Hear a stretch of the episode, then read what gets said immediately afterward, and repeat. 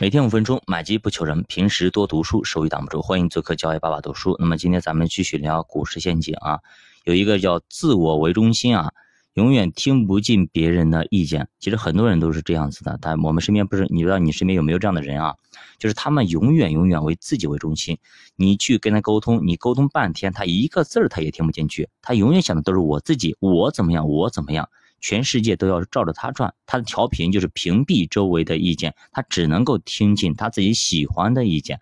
在投资市场上，一定一定啊，要习惯当坏人，也就是赔了钱一定要赖自己，永远不要赖别人啊，只有这样。你才能够有所提高，别赔了钱就来。哎呀，隔壁张三让我投的，哎，我同事让我投的，哎，某某专家让我投的，某某大 V 让我投的。哎呀，这个万恶的股市它太不好了，垃圾 A 股啊，对不对？等等样，你看人家美股涨多好，十年牛市，咱们这样子是太垃圾了，永远永远都是别人的，这事不赖我，这事不赖我。这句话是最贵最贵的一一句话啊，在股市投资里面是最贵的一句话啊。即使我们真的是投资以后啊，真的赚了钱了，我们一定要低调。低调再低调，低调低调再低调，永远不要去炫富啊！在这个世界上去炫富是最最最愚蠢的一个行为啊，最愚蠢的一个行为啊！比方说前两天的周杰等等啊，来炫富的对吧？把老爸给坑了，炫富的妻子把老公给坑了，是不是？那么很多人炫富，然后把家里人全部给坑掉了。是不是这个意思？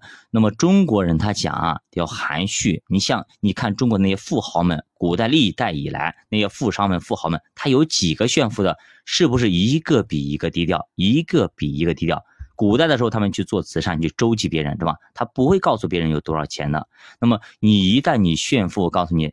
惹来的都是一些非常很可怕的一个事情，甚至是杀身之祸。你去看我们曾经杭州的沈万三啊，沈万三当年也就炫富啊，在朱元璋面前炫富。你去犒劳三军，你是谁？你有点钱你就飘了吗？有点钱你就你以为你多牛逼了吗？直接给你下掉，直接把你财物全部给你抄家。所以说啊，永远永远不要去炫富啊！有钱你就低调一点。在这个时代里边，尤其是现在贫富差距那么大，你还敢炫富？哎，有一个呃那个女的嘛，晒自己的那个老公，那么收入证明一个月几十万，是不是这么个意思？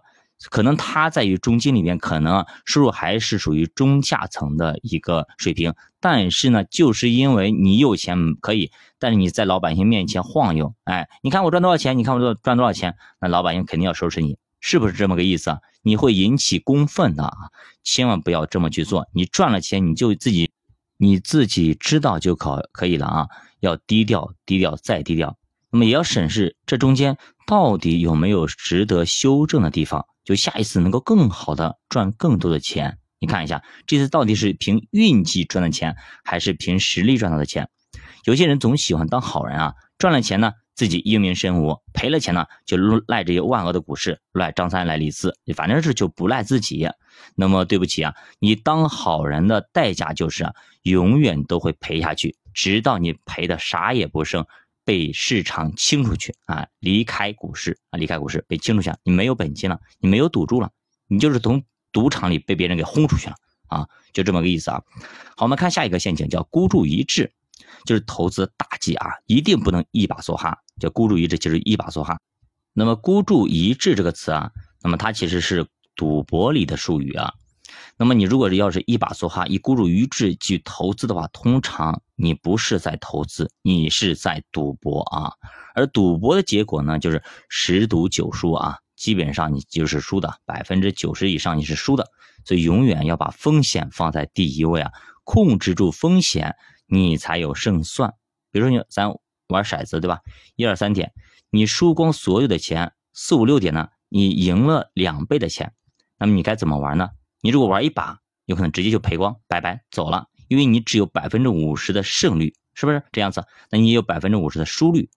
那么你如果这个时候你赌一把，直接输掉；你赌两把，有可能两把开的全是，哎，就是一二三点，那你也输光所有的钱。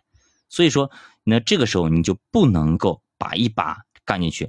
这个时候你可以分十份是二十份三十份都可以。那么你这样的话，你份数越多，次数越多，那么你的胜率就越大。即使是一半一半，对吧？但是你想想看，如果你赢了，你可以赚两万；你输了，你赔一万，是不是这么意思？因为有有一个一万块钱的话，是不是这样子？所以说，你如果分份数越多，那么你赢的钱肯定你比你输的钱要多，是吧？如果一半一半，那么如果是对五次，哎，如果你赢了五次，输了五次，那你就可以，哎，赢一次如果是一万的话，两万的话啊，那这样的你赢五次是十万，你赔赔多少？你赔五次是五万，你这样的话还有五万可以赚，就长期玩下去，你总会赚钱的。因为百分之五十的胜率的话，是不是这样子呢？所以说一定要把这个次数给加大，因为一次、两次、三次都会出一二三点的话，概率还是非常大的。但是你十次、二十次、五十次、一百次就很小很小，基本上接近于百分之五十跟百分之五十，所以这个时候你是稳稳的可以赚钱的。所以一定一定啊，要不停的玩，不停的玩，把这个概率。越来越接近百分之五十，只要能够接近百分之五十，你就能够一直玩下去，而且可以一直赢下去。但是你要一把梭哈，不好意思，你真有可能第一把就废了，就走了。好，咱们看最后一个，今天今天讲的最后一个陷阱叫前后矛盾。其实怎么说呢？作者说它叫前后矛盾，我个人觉得啊，它要损失厌恶啊，有个词儿叫损失厌恶，说的就是人对于钱是有心理偏见的。也就是说，你赚一万一万块钱，哎，跟你赔一万块钱，他感觉是完全不一样的，这叫损失厌恶。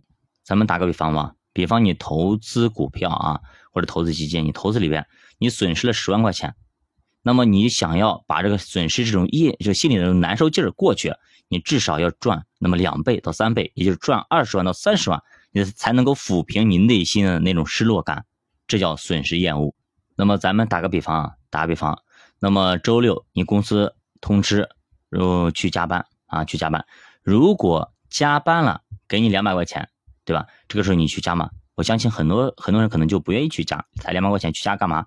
如果他说，那么如果不去加班啊，给你扣两百块钱，你想想看，同样是两百块钱，你会加还是不会加？很多人会选择去加，是吧？就本来这个两百块钱是我的，你要扣掉我的，那我就损失了。那么另外的话，两百块钱你要给到我，本来这个两百块钱不是我的，你给到我奖励我，那我想想我愿不愿意去，可能就不愿意去了。